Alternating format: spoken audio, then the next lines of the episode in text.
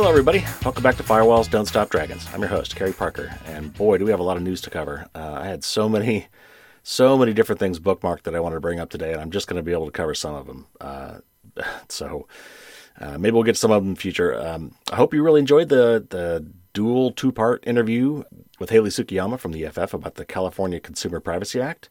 Uh, that was very interesting, I thought. And if you didn't, if you missed that, you might want to go back and check that out. Uh, but today we're gonna we're gonna cover some new stuff. So we're gonna talk a little bit about some more Windows Update problems. Uh, we're talking about Ford sharing driving data, and I'm sure they're not the only ones. I got a kind of a funny story about a robot lawyer that will help you sue data brokers. That's an interesting one. Got a couple browser updates. We're going to talk about some interesting stuff that the Brave browser is doing to help guard your privacy online, and a new plugin from Firefox that purports to uh, keep all your Facebook data more contained and stop them from uh, slurping up as much data as they do. And then finally, we're going to get to some more serious stuff. And uh, you know, obviously, right now the COVID nineteen virus is on everybody's mind. Uh, there's almost no choice, since at this point most of us are probably quarant well, not quarantined, but at least told to shelter in place and stay home and all that stuff, which is very good advice. Uh, and we'll get into some of that here in a minute. But of course, never let a crisis go to waste, as it was supposed that was accredited to Rahm Emanuel back in the Obama days, and it was picked up on in a book called The Shock Doctrine, which I still want to read by Naomi Klein. Uh, but anyway, the point of that being, and by the way, he wasn't the first person to say that. You know, when there's a crisis going on, you know, use that opportunity to further your political aspirations or whatever the case may be. And we're going to see you know, how that's kind of been happening in, in several ways. So we're going to end up with a few stories around that. So let's not wait any longer. Let's get into the news.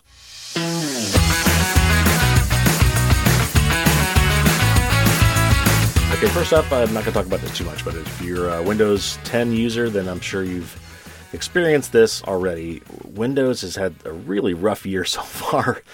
Uh, they have their what they call their Patch Tuesday, which is the second Tuesday of every month, and that's their monthly software release, which you know usually is uh, security stuff, mostly bug fixes, and uh, sometimes some features too. Uh, they, those those kind of come in bigger chunks at other parts of the year, but uh, you know every Tuesday, every second Tuesday of the month, they release security updates for the most part, and there have been several, and as there usually are, but they've not gone well. Uh, some of the update processes have been really buggy uh, to the point where some people actually lost all their data. I mean, that's that's about as bad as it gets. But there was another one uh, just recently this month where there was a big security vulnerability that was not patched in Patch Tuesday, and they actually released an out of cycle fix for that uh, to try to protect people because they didn't, you know, they didn't want it to go another month, wait another month before getting that fixed in case you know the bad guy started exploiting it.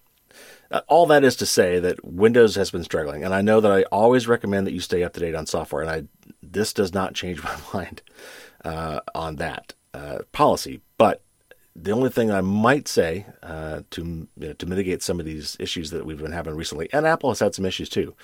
Uh, let's be fair, um, is to you know, just wait a few days uh, on some of these. Now, you know, if there's if there's something comes up where it you know that it's so critical that you need to do it right away, um, I will say so. But of course, since this is a once a week podcast, you're not going to necessarily hear that in the time you need to hear it. So if you want to follow me on Twitter uh, at Firewall Dragons, you know that's kind of where I try to do the more timely stuff. But anyway, so the general policy I and I follow this myself is I always update, but I don't always update the same day, uh, especially when when the, you know the tracker track record gets kind of spotty. Now, of course, this month there was there was uh, as far as I know, the Patch Tuesday update was okay. It was just the fact that they mixed they missed a glaring security bug that they had to release an out of band uh, update for. Um, but anyway, if if you can, and you may not be able to, to, do anything but postpone. If you have Windows 10 Home and you did, took the free upgrade, I think you I think you're required to take all security updates uh, from Microsoft. Which again, as a policy, that's a great way to go. You need to stay up to date because there definitely are bugs that are being patched, and some of them are really bad.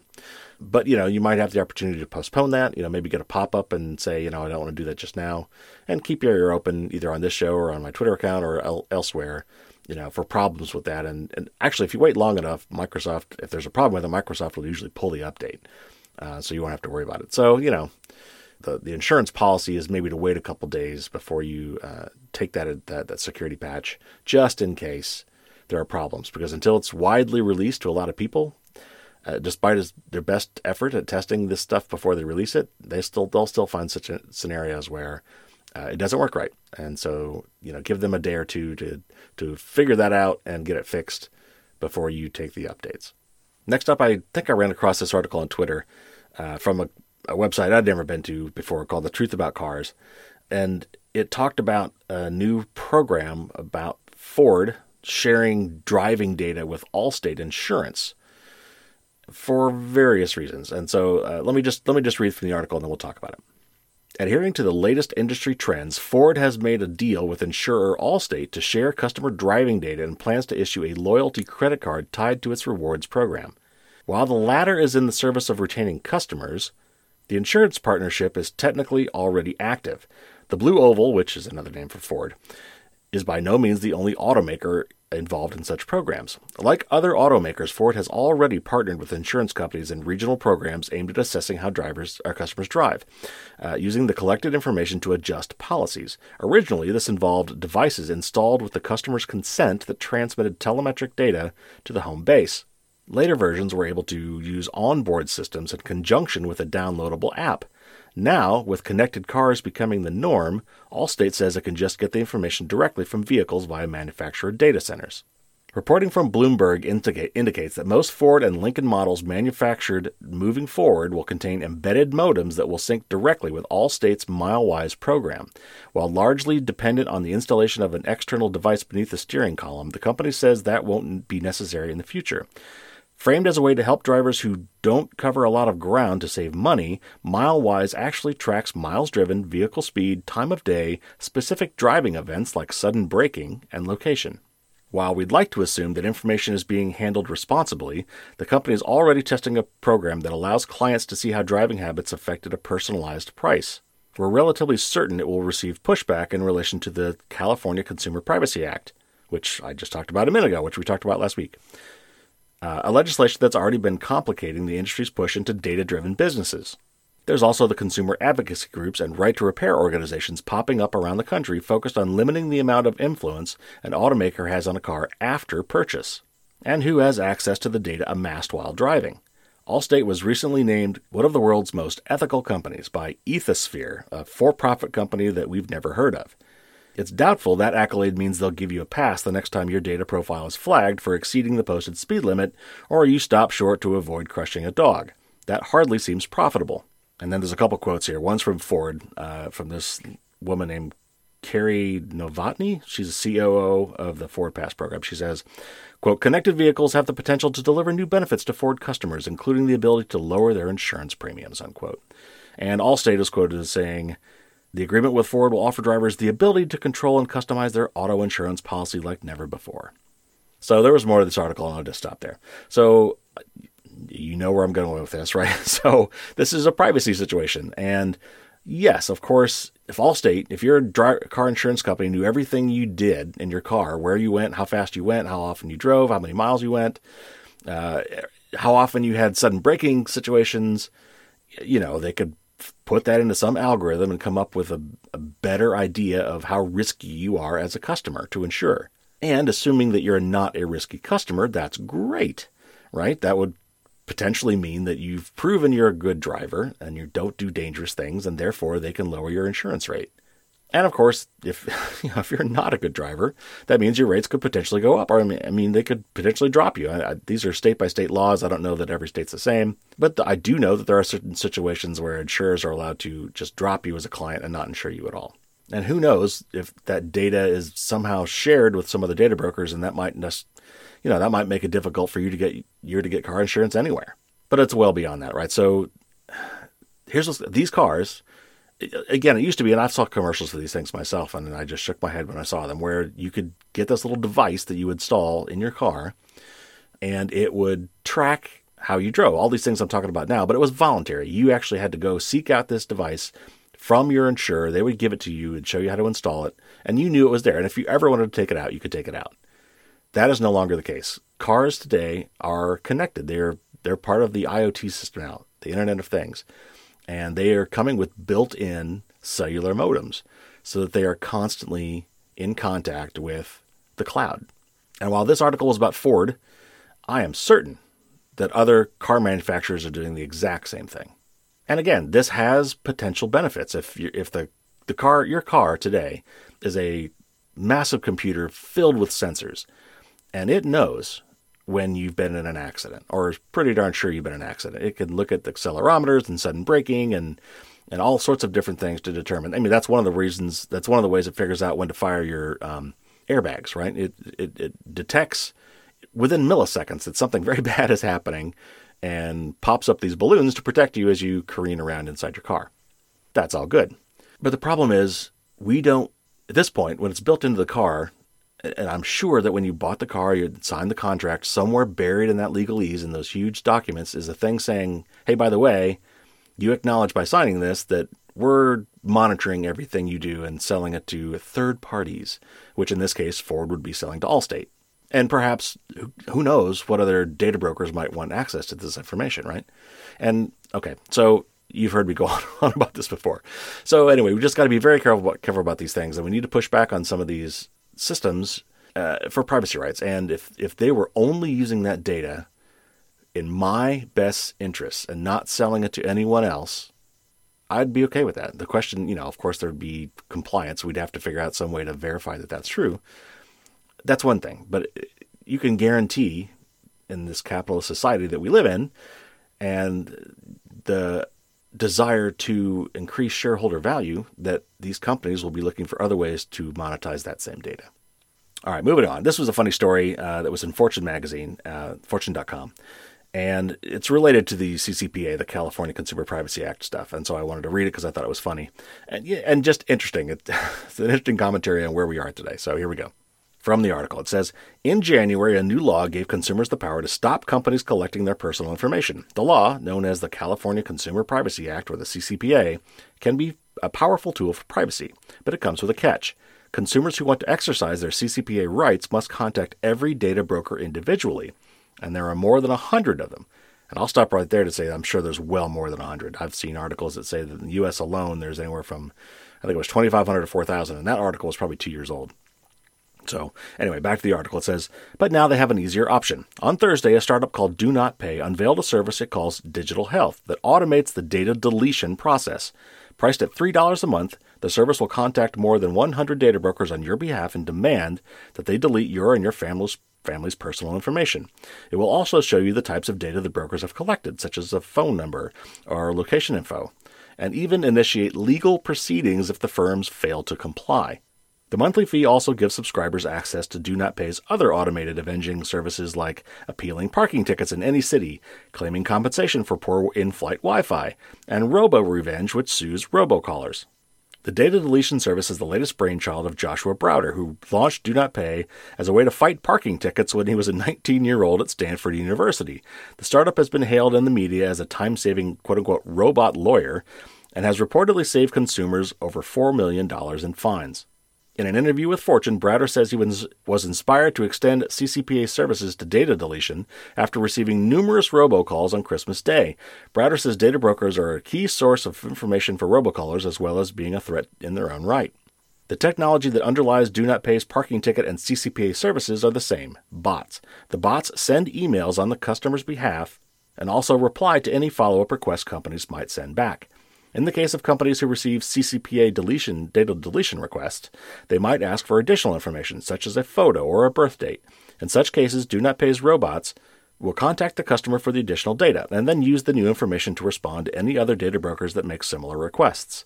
And while the CCPA is a state law that technically only covers California residents, many companies are acting as if the as if it applies countrywide. And in any case, Browder says Do Not Pay uses a California PO box when it reaches out to companies. Browder also emphasizes that Do Not Pay will never sell consumer data itself, and that the company's own terms of service allow it to be sued if it ever does. He also believes that data brokers are no good for consumers. And here's a quote from him. He says, There's no reason an average person wants one of these privacy brokers to have their data, unquote. So anyway, I thought that was really interesting, but it, you know, it's funny, you know, kind of because of what they're doing. But it, it does bring to light one of the you know one of the downsides to the CCPA and some of the other laws is that just like the whole you know opt out culture where all these companies Facebook Google all these, and, and so on say you have the power you know like Dorothy's red slippers you could have gone home at any time But unlike Dorothy's Red Slippers, it's not one thing you have to do. Uh, you you have to first of all know about uh, every data broker that has information on you, which is by it already impossible. That is that is not possible. These people don't like to be found for a reason. And there's as as a human, there's really no way for you to find them. This this service works with 100 data brokers. I'm sure it's because that was the first 100 they could find, or maybe it's the most popular 100. I don't know, but there's well more than 100. And so it just becomes, it doesn't scale, as we like to say in the engineering world. It doesn't scale. If there was one or two things that I needed to opt out of, fine. I could find those one or two things and I could take it upon myself to opt out of those privacy violating features. Assuming that you know the, language around them was written in a way that makes it clear what they were doing, which is not often the case. But let's just say I could. Unfortunately, there's probably hundreds, if not thousands, of places where I would need to do this, and that's just that's just not possible. Even if I knew every place to go, nobody has the time to do that, and these companies all know that. So they get away with saying we give the power to the user; they can change this whenever they like. When, when in reality, that's it's just not possible. So it's really interesting to me that companies like this have seized upon this uh, seized upon this situation to try to help people. And of course, I'm sure make some money along the way. Uh, they do charge a fee for this service, but you know, sometimes the only answer for some of these things is to have, you know, have the bots and the automation and the AI working for you instead of working for them. Okay, next up, and I'm going to go through a couple of these really quickly. I was going to read from the uh, read from the articles, but I'll just probably uh, sum them up for you because it's pretty straightforward. And the Brave browser is a browser I've talked about a couple times recently. It's uh, it's based on Google's Chromium, which is different than Chrome. Chromium is kind of like the the heart or the engine uh, for the Chrome browser that Google makes, uh, and it that engine is actually open source and available to other people. In fact, that engine is used as the base as the engine for almost every other browser on the planet, every other popular browser on the planet, except for Firefox. Uh, Brave is one of the ones that is using this Chromium engine, and so it's kind of like Chrome without the Google part. You know, it doesn't have any of the tracking, the privacy stuff. It's just kind of the it's the part that does what you need it to do. It takes it takes the web page and it makes it and it renders it so you can see it, and it takes your clicks and it takes your form fills and all that stuff, and it does the thing a browser is supposed to do, uh, and nothing more. So anyway, Brave is based on Chromium, which doesn't make it bad. Um, you know, I don't like Chrome, but um, anyway, so Brave is a privacy-focused browser. I mean, I would argue that Firefox is as well, uh, and Safari to some degree uh, as well. But like their whole thing, like their their primary marketing thing is that we are privacy focused, uh, and they have done some really great things. And this is another one. So what they've basically done uh, come up with is uh, an anti-fingerprinting technology, and uh, I'll have to stop here to explain that again real quick. We've talked about it, but uh, one of the main ways previously that you were tracked around the web were cookies, in particular third-party cookies. So you might go to, you know, Yahoo.com or Amazon.com or, or you know one of these other sites, but that web page, as I've said multiple times before, is is a patchwork quilt. It's not all the content you're seeing on that page doesn't come from the site you're going to. That would be the first party. There's a lot of third party content, usually the ads. And so those ads are like billboards and they sell they sell access to those spaces somewhere else. And there's some other company that's involved with filling the ads. And the company, the first party site you're going to probably has no idea what those ads are. And so those ads are what drop cookies. That would be a third party cookie. That wasn't the site you went to, but because it was that site showing ads from these third parties, that third party could drop a cookie on your on your computer. And whenever you went to any other site with the same advertising network, they would be able to read those cookies and therefore track where you went. That's how most tracking was done until recent years. And then since we've all gotten wise to that and started blocking third party cookies, and some by default, uh, in Firefox and Safari, for example, they've gone to other more devious, trickier technical means by which to recognize you as you traverse the web. And one of these that is extremely hard to block is called fingerprinting. And when you go to websites, your web browser, trying to be helpful, tells the website you're going to a lot of things about you and your computer, like you know how big is your screen, you know what are you know what are the pixel dimensions of your screen? What are you on a Mac or a PC? Are you what kind of browser are you using? What version of the browser are you using? What plugins do you have? What fonts do you have? And many many other things. And you know the whole idea being that the more they can tell you about you, the better that that website can provide you a web experience that works well for your situation.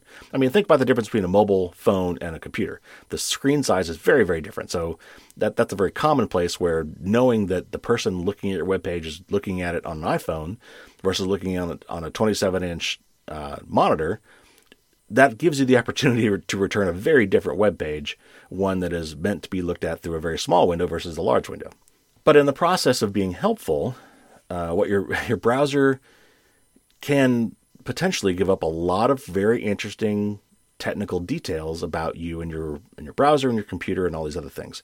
And taken together as a snapshot, if I look at somebody who's got this exact version of Mac OS running, this exact version of Firefox running, this exact set of fonts installed, this exact set of plugins in that browser, etc., etc., etc., that paints a pretty unique picture of somebody. Some, the likelihood that someone else is going to have that exact same combination of things is diminishingly small, especially when you get into these really heavy duty technical techniques they use that I'm not going to bother to explain now, uh, that are really hard to stop uh, and are even more unique than those things are. So, taken as a whole, all this, all this information gives you a fingerprint. It gives you some way to be recognized so that when you go to one site and then go to a different site, they can ask the same questions of you and your browser when they do and say, oh, they gave all the same answers. This is probably Carey again. Now, I say Carey, which they may or may not know it's actually me, but they might at least know that it's the same person that was on this other site.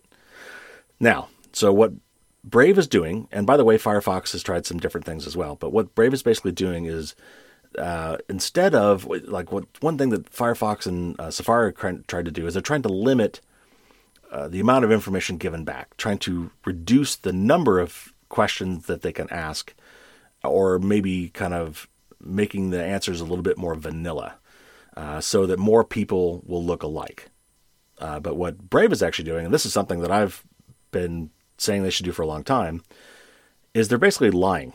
but they're lying in very small, almost imperceptible ways. So because computers are very literal, and they would look at the exact set of fonts and the exact versions of whatever, what Brave is basically saying is okay, even though this person is using Firefox version 1.0 2.3, and of course it's much higher than that.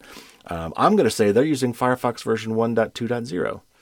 Uh, oh, but when they go to the next page, I'm going to say it's 1.2.3, and then they'll go to the next one, so I'm going to say it's 1.1.5.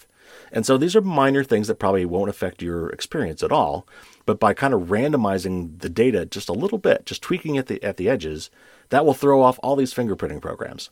That that one little change would tell the algorithm this is must be a different person. So anyway, I thought that was interesting, and again, it's this whole you know cat and mouse game that we've got going on with you know uh, advertisers trying to track us, and you know intrepid organizations like Brave and Firefox and Apple doing their best to prevent that from happening without breaking the web in the process. All right, so next up, and this is in a similar vein, um, Firefox has come up with what they call a Facebook container, and it's a plugin that you it doesn't come uh, with Firefox automatically. You have to go get it, but it's a Mozilla, which who makes Firefox? It's a Mozilla plugin that you can install, and and it's another way to try to keep Facebook from tracking you, particularly offline tracking or uh, when you're some of the sites that are not Facebook. The idea being, and I've talked about this before too, this idea of containerization, like a, a sandbox, a, a virtual environment within your web browser that is that is kept separate from uh, the rest of your tabs or windows in your web browser. And so you get into this Facebook container, and so that way, whenever you go to a go to Facebook.com, it does its best to keep Facebook from learning anything outside of that container. I know it's a lot more technical than that, but that's basically what they're trying to do. They're trying to prevent Facebook from correlating information uh, from inside that container to information outside that container. And so, I, you know, obviously, I certainly applaud the idea and the effort. Uh, in reality, I think it's less useful than, than it might sound. Uh, for instance, also, you know, if you just use some good privacy protecting plugins like uBlock Origin or Privacy Badger, uh, more than likely those are going to go a long way to the same uh, to have the same effect and are probably actually more effective. I, I haven't looked you know, deep, deep into the technology. But my guess is you could uh, you get much the same thing with that, and it would apply to everything, not just Facebook. And furthermore, most people use Facebook probably on their mobile devices anyway, and this would have no effect whatsoever on that. But I wanted to bring it up because you know, again, this is this is that cat and mouse game. This is the these are all the things that people are trying to do to protect your privacy, and you know, so it's worth mentioning. And you know, again, kudos to Firefox for trying uh, and for going the extra mile and for trying to protect your privacy. And so uh, well, I personally still recommend Firefox uh, because I think that you know they have the most the broadest appeal, the the best set of plugins. Uh, Brave is really a very interesting option, so uh, you might want to consider that one as well. All right, well, now it's time to get a little heavier, uh, and I want to cover some topics that um, are related to COVID 19. And it, besides, obviously, the virus itself being a problem, uh, it's opened up the doors for a lot of other people to take advantage of the situation and take advantage of you. So uh, I want to talk a little bit about a couple different angles on this, and one of them is from the EFF, the Electronic Frontier Foundation, and they had this article about protecting civil liberties during a public health crisis. And I'll, before I read this article, I'll give you two for instances. Um, it was revealed last week or the week before that Israel is going to use a previously undisclosed treasure trove of their citizens' location information. In other words, they had been secretly collecting location, location information on, on its citizens, probably through their mobile phones, uh, and hadn't told anybody about it. Uh, but when the virus popped up, they said, hey, you know what? Turns out we've got this database that's keeping track of everybody. And you know what? We're going to use that for, for, for good. We're going to use that to try to, to track the virus and people that have the virus and where they may have gone and who they may have come in contact with you know, to try to stop the spread or at least understand the spread of the disease and yada, yada, yada. Not to be outdone, the United States is also considering, at least uh, publicly and hopefully before the fact, not after the fact, uh, of doing similar data collection and location information to try to, again, you know, obviously this is, this virus is bad. We, you know, these are potentially very powerful tools in monitoring and potentially stopping the spread of the virus. But of course, it's not too hard to understand how these exact same technologies with the best interests at heart could be subverted and or used for other purposes beyond the original. So uh, let me just read. So this this article is actually a long one, but at the end of the day, what it comes down to is EFF says roughly the same thing, and that is, you know, while it's understood that we need to protect our citizens, and you know, that some of these technological solutions may help. Uh, we need to be very careful about how we do them, and they recommended five in particular things that we should try to do for any such technological solution that we come up with. And I just wanted to read those because I thought it was uh, insightful. So, in this article, they say any data collection and digital monitoring of potential carriers of COVID 19 should take into consideration and commit to these principles. First, Privacy intrusions must be necessary and proportionate. A program that collects en masse identifiable information about people must be scientifically justified and deemed necessary by public health experts for the purpose of containment. And that data processing must be proportionate to the need. For example, maintenance of 10 years of travel history of all people would not be proportionate to the need to contain a disease like COVID 19, which has a two week incubation period. 2. Data collection based on science, not bias. Given the global scope of communicable diseases, there is a historical precedent for improper government containment efforts driven by bias based on nationality, ethnicity, religion, and race, rather than facts about a particular individual's actual likelihood of contracting the virus, such as their travel history or contact with potentially infected people. Today, we must ensure that any automated data systems used to contain COVID 19 do not erroneously identify members of specific demographic groups as particularly susceptible to infection. 3. Expiration. As in other major emergencies in the past, there is a hazard that the data surveillance infrastructure we build to contain COVID 19 may long outlive the crisis it was intended to address. The government and its corporate cooperators must roll back any invasive programs created in the name of public health after crisis has been contained. All right, number four, transparency. Any government use of big data to track virus spread must be clearly and quickly explained to the public. This includes publication of detailed information about the information being gathered, the retention period for the information, the tools used to process that information, the ways these tools guide public health decisions, and whether these tools have had any positive or negative outcomes.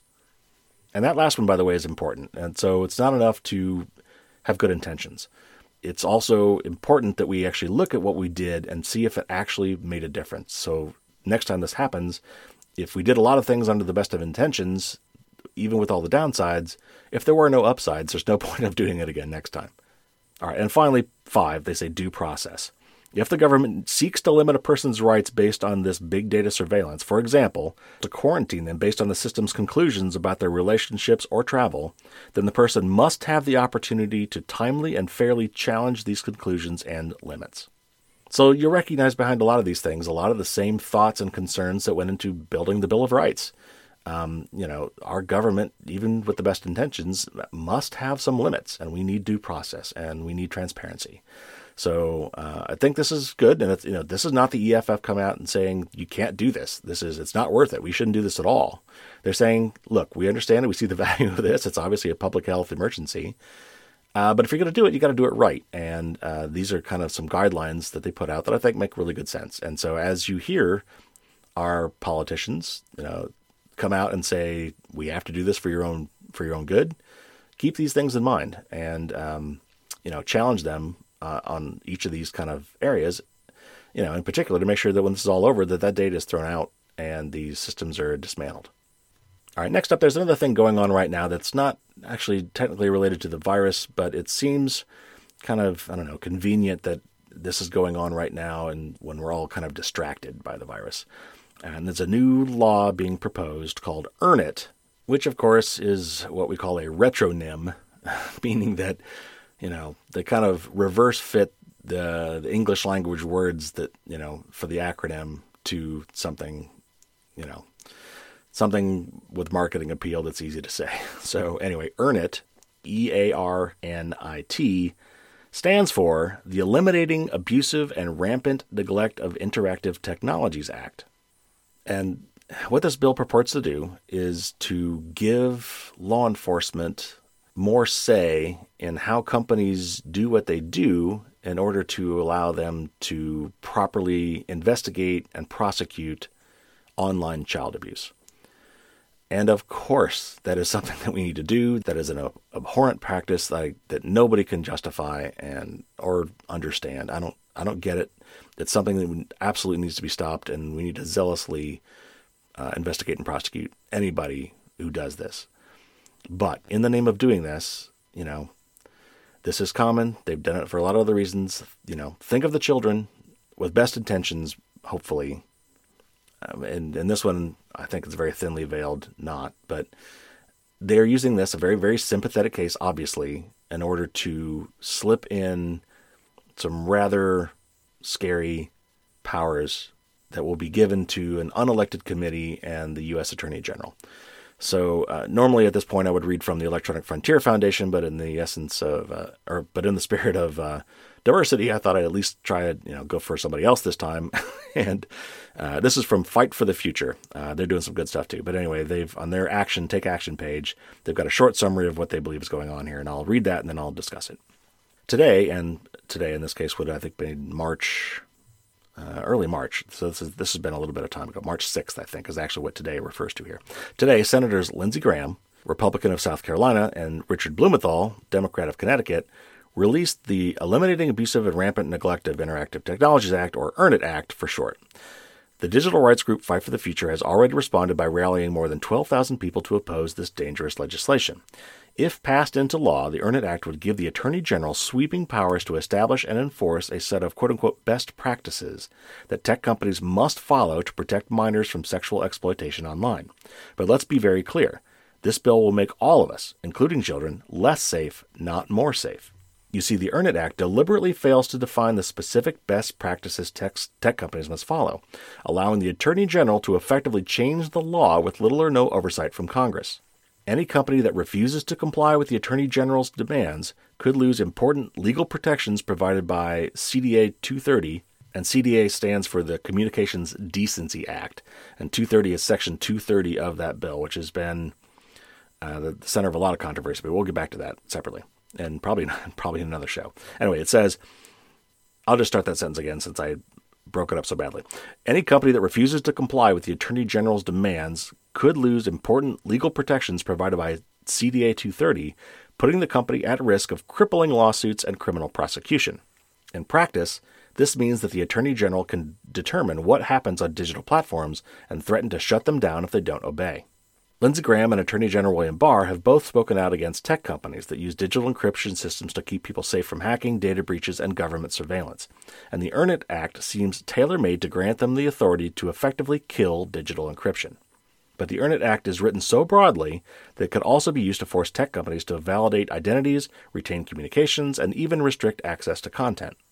Fight for the Future has launched an online petition and here's a quote from somebody named Evan Greer, who's uh, the deputy director of Fight for the Future. And he says, quote, The EARN-IT Act will make children less safe, not more safe. Encryption protects our airports, power plants, and water treatment facilities that our children drink from. This bill sets the stage for backdoors and encryption that put everyone in danger, and potentially opens the floodgates for widespread internet censorship in the process.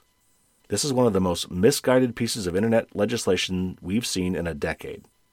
So again, uh, I know this is a controversial topic, especially uh, you know these are very sympathetic cases. These are very sympathetic reasons for wanting to you know have such authority.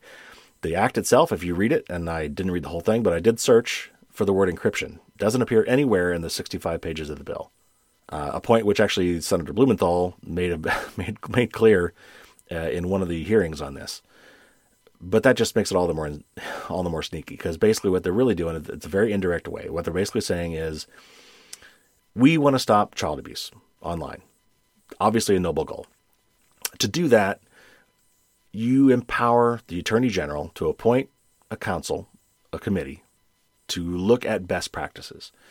And the people on that committee are invariably going to be loaded with law enforcement and other sympathetic people, or people from sympathetic organizations, to come up with a list of best practices. And the Attorney General will then be allowed to basically enforce these best practices. And if for any company, Google, Facebook, Twitter, any of these, any company, any online presence that does not follow these best practices will then be open to, uh, you know, horrible lawsuits and, you know, other types of prosecution because they allowed child abuse communications of any sort to pass through them without being able to record it. That's kind of the summary of what's going on here. And the problem is that that you know those best intentions will pave the road to privacy hell. And so it's really hard to you know to come out and say that you know that any any effort to block you know online child exploitation shouldn't be considered. But this you know this is one of those cases where we got to be very careful of, of, how we do things and keep the bigger picture in mind in terms of civil civil liberties and you know how far we go to to accomplish these goals. All right, next up, some more sobering, some more sobering stuff, probably a lot less controversial. Um, with COVID nineteen going around, there's been all sorts of people trying to take advantage of that, and uh, certainly, you know, people's desire to get all the latest information. You know, where is the where is the virus? How many people are dead today? Uh, what are the trends looking like over time? Where are the hotspots in the world? We've all seen the you know the, the worldwide charts that show these big red dots over all the places where all the outbreaks have occurred and we have watched that change over the days and you know very worryingly as these dots get bigger and, and spread wider and you know so we there's understandably a lot of stress around this virus and you know bad guys are never one to pass up the opportunity to use things like this scary things like this to their advantage. And so there have been a lot of very you know a lot of fake websites um, that may you know they may have actual information routed from somewhere else uh, about the virus, but when you go to these websites, they you know maybe trick you into uh, downloading software that you shouldn't or giving away uh, personal information that you shouldn't. Uh, and I'm going to read a short article here from Ars Technica uh, talking about a couple of these things, and then I'm going to talk about one more that's that's even worse. So anyway, from Ars Technica, it says. Emails and websites are promising vital information about keeping safe from the corona pandemic that's sweeping the globe and threatening millions. In fact, a flood of them are scams that push malware, ransomware, and disinformation, attempt to steal passwords and personal information, and conduct espionage operations by hackers working for nation states. One of the most recent cor- coronavirus hoaxes to come to light is an Android app available at coronavirusapp.site it claims to provide access to a map that provides real time virus tracking and, and, information, including heat map visuals and statistics. In fact, a researcher from Domain Tools said the app is laced with ransomware. And this is a quote from the guy uh, at Domain Tools. He says, This Android ransomware application, previously unseen in the wild, has been titled COVID Lock because of the malware's capabilities and its background story. COVID Lock uses techniques to deny the victim access to their phone by forcing a change in the password used to unlock the phone. This is also known as a screen lock attack and has been seen before on Android ransomware. COVID Lock charges $100 in bitcoins to unlock infected devices. Since version 7, Android has provided protection against screen lockout attacks, but only if the users have set a password to lock their device screens to begin with. Domain Tools researchers have reversed engineered the ransomware and plan to release a decryption key that will unlock phones for free. Domain Tools didn't say how many devices had been infected. Then it goes on to talk about yet a different scam. It says people pushing phishing scams are also capitalizing on the pandemic. One batch of emails sent to college students posed as an as an official communications from the university personnel offering bogus updates about closures and other coronavirus related news. A variation of this type of email purports to come from employers and targets people who are working from home. In reality, both scams provide links to fake OneDrive or Office 365 login screens that capture user credentials. Yet another phishing scam appears to come from the World Health Organization. According to researchers from security firm Kaspersky Lab, the emails promise information on safety measures to avoid infection. Recipients who click on an embedded link visit a site that prompts them to share personal information. The scam looks more realistic than previous coronavirus phishing campaigns. Uh, Kaspersky Lab has found. The, the firm found other scams that claim to offer face masks and include malware attachments. Nation states are also milking the coronavirus scare. According to security firm FireEye, hackers working for the governments of China, Russia, and North Korea are also using virus related content to conduct espionage operations. Researchers from Sophos, meanwhile, have identified dozens of malicious websites with domains that reference COVID or COVID 19, the disease caused by the coronavirus.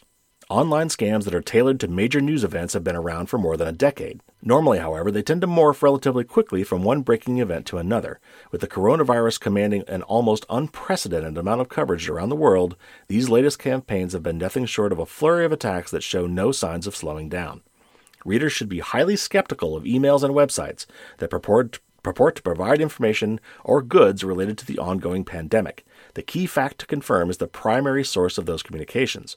Readers should never take source claims at face value.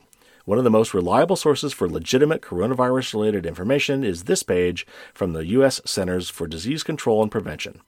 And, and then actually it goes on. But so the point here, obviously, is that you know whenever there's a big crisis like this, whenever there's something really big and scary going on in the world, these bad guys are going to use your fear against you to try to trick you into giving them money, giving them credentials, uh, giving away information that lets them uh, attack you in some other way, and ultimately usually make money.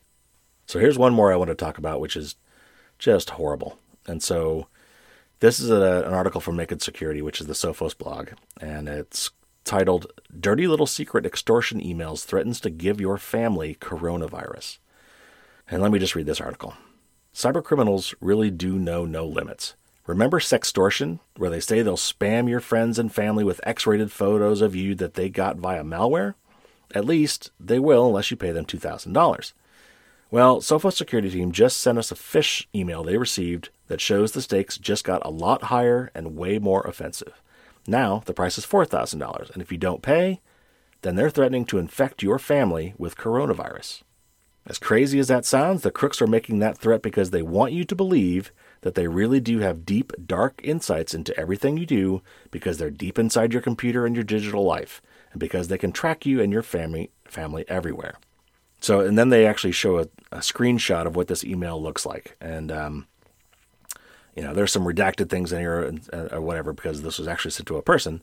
But here's here's what this email looks like. The title is subject, and it has your name, and then it has your password, and it goes on to say, "I know every dirty little secret about your life." To prove my point, tell me, does this ring any bell to you? And and uh, this part is redacted, but it's it's the password. And it goes on. It says, "It was one of your passwords. What do I know about you? To start with, I know all of your passwords. I'm aware of your whereabouts, what you eat, with whom you talk, every little thing you do in a day. What am I capable of doing? If I want, I could even infect your whole family with coronavirus, reveal all your secrets. There are countless things I can do. What should you do? You need to pay me $4,000. You'll make the payment via Bitcoin to the below mentioned address. And if you don't know how to do this, just search how to buy Bitcoin on Google. And then it gives his, uh, his, his Bitcoin wallet address, and it goes on. It says, You have 24 hours to make the payment. I have a unique pixel within this email message, and right now, I know that you have read this email. If I do not get the payment, I will infect every member of your family with coronavirus. No matter how smart you are, believe me, if I want to affect you, I can. I will also go ahead and reveal your secrets. I will completely ruin your life. Nonetheless, if I do get paid, I will erase every little information I have about you immediately. You will never hear from me again. It's a non negotiable offer, so don't waste my time and yours by replying to this email. Now, if you got that email, and if they had correctly put one of your old passwords in that email, you would probably be scared. But let me let me finish the article and then we'll talk about it. As we've seen so often in sextortion emails, the proof that they really can see deep into your online life is a password that very likely is one you used to have, but they've extracted it from publicly available data leaked in an old data breach. So even though it might have been a secret once, it hasn't been for years. What do you do? 1. Don't send any money. It's all a pack of lies. 2. Don't be scared. In scams like these, the crooks don't have any data on you, let alone details about all your family members and where they live. 3. Don't think of replying. It's tempting to contact the crooks just in case, but they have nothing to sell. You have nothing to buy. And by contacting them, you are just giving them another chance to scare you into making a mistake. And four, let people know about this scam. Make sure others don't fall for this horrible scam either. Let's face it, we already have enough to worry about at the moment. So that's the end of the article, uh, and that's that's going to just be my tip of the week. Help your friends and loved ones understand that there are scams about. Tell them ahead of time because if someone were to get this email and you you know and you hadn't had the chance to warn them, you know they may feel that they've got 24 hours to comply, uh, and who knows when the email was sent? You know, maybe they get it the next day, uh, and they will feel rushed and scared, and they may just do this. So, it's important to understand that that the with the way a lot of these emails work, and sextortion ones were like the first one, and now it's basically being done uh, with the virus, is they find some little bit of information about you that probably came from a data breach that makes it look like they have some keen insight, some backdoor access to you and your information.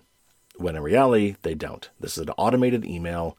They went through and found, like, if you ever, if I've told you about the site many times before, Troy Hunt's wonderful site called haveibeenpwned.com, he has collected there, you know, a lot of the breached password databases, and particularly the ones that have been cracked, where the passwords have been cracked and you can go to that site and put in your email address or one of your many email addresses, and it will tell you if that email address has been associated with a breach and whether or not the password associated with that email address has been cracked.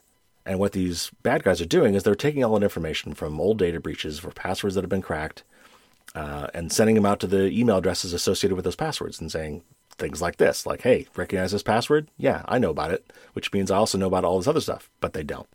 So, anyway, fair warning, that's your tip of the week. Not only be beware of this yourself, please spread the word to others because in times like this, with you know the, the scarier it is, uh, the more it's you know it's tried to be, it's trying to be exploited by the bad guys, and this is obviously a particularly heinous attempt, just horrific way to try to get people to pay them money and exploit this whole virus scare. The other thing I would say is there's also a lot of disinformation being spread, and a lot of it's with good intentions. Um, uh, I've seen some emails you know, or posts from Facebook and, and, the like purporting to have some very strange cures or tests for the virus. Like, you know, if you can hold your breath for 10 seconds or, uh, or if you can't hold your breath for 10 seconds, then you're infected. Or if you can, then you're fine. You know, things like this. And, you know, these emails purport to be coming from that, that particular one was from Stanford Hospital. It was not you know, and a lot of it's either completely wrong or misguided or half true, uh, and that doesn't help anybody. So, first of all, if somebody posts an article like that, fact check it. And the easiest way to fact check a lot of these things uh, is a, a, website called Snopes.com, S N O P E S.com. They've been around a long time. They've been doing a really good job of debunking. It, it started out by you know debunking urban myths and urban legends, um, but has since, in the you know in the age of the modern internet, come come to be a great tool for exposing hoaxes, and they really do their research. So it's not just you're not just going to go there and say, "Hey, is this Stanford Hospital thing about coronavirus real?" Uh, nope, it's not. No, they actually go through and explain like where each of these things has come, where they believe each of these things came from, why it's wrong. You know, here's the site where you can go that shows it's wrong. Here's what you should be doing instead. I mean, they do a lot of great research. So. Uh, if you ever receive something like this, certainly fact check it before you forward it on and in general, as we're going through this together, go to scientific well established, high reputation resources for your information. That would be the Centers of Disease Control, the CDC, uh, WHO, the World Health Organization, you know, places like that. Uh, I don't care where else it comes from. I don't care if it comes from a loved one, somebody you know and trust. It could be somebody who has a PhD in something else. You know, it may purport to be from you know somebody that seems reasonable, but you don't know that that's really where it came from. And in a lot of cases, you know, disinformation can be very harmful. So the the key things that you know that these websites are saying, if you if you haven't gotten this drilled into your head enough already, first of all, stay home as much as as possible, uh, or I guess more properly, stay away from people. You can still take walks, you can still go to the park, as long as you're separated from people. You know, it's good to still get out, but avoid contact with other people, and you know, just by default, stay home. Uh, stay off the road, stay out of uh, any place where other people are congregating. It flattens the curve. And if you haven't heard that term yet, the idea there being it slows, you know, it slows the spread of the virus. And the point is to spread out the uh, and contain the virus, not completely, but you know, to keep it from overwhelming our healthcare facilities. Because if everyone just went about their daily business and this virus spread like it can, there would be a massive, massive exponential spike in sick people that would completely overwhelm our healthcare services. And people that could have been treated by being in the ICU and getting a ventilator will be sitting in a tent hospital or worse yet, sitting sitting on the curb, not being able to get that and will, you know, not get treated. And a lot of people may die that wouldn't have needed to die. But again, like every other information you hear, make sure you get it from the straight from the horse's mouth. Don't just trust me. Don't trust anybody. Uh, go to the CDC, go to the WHO, go to these websites that are at the forefront of this, who are backed by scientists who are telling you the right things to do.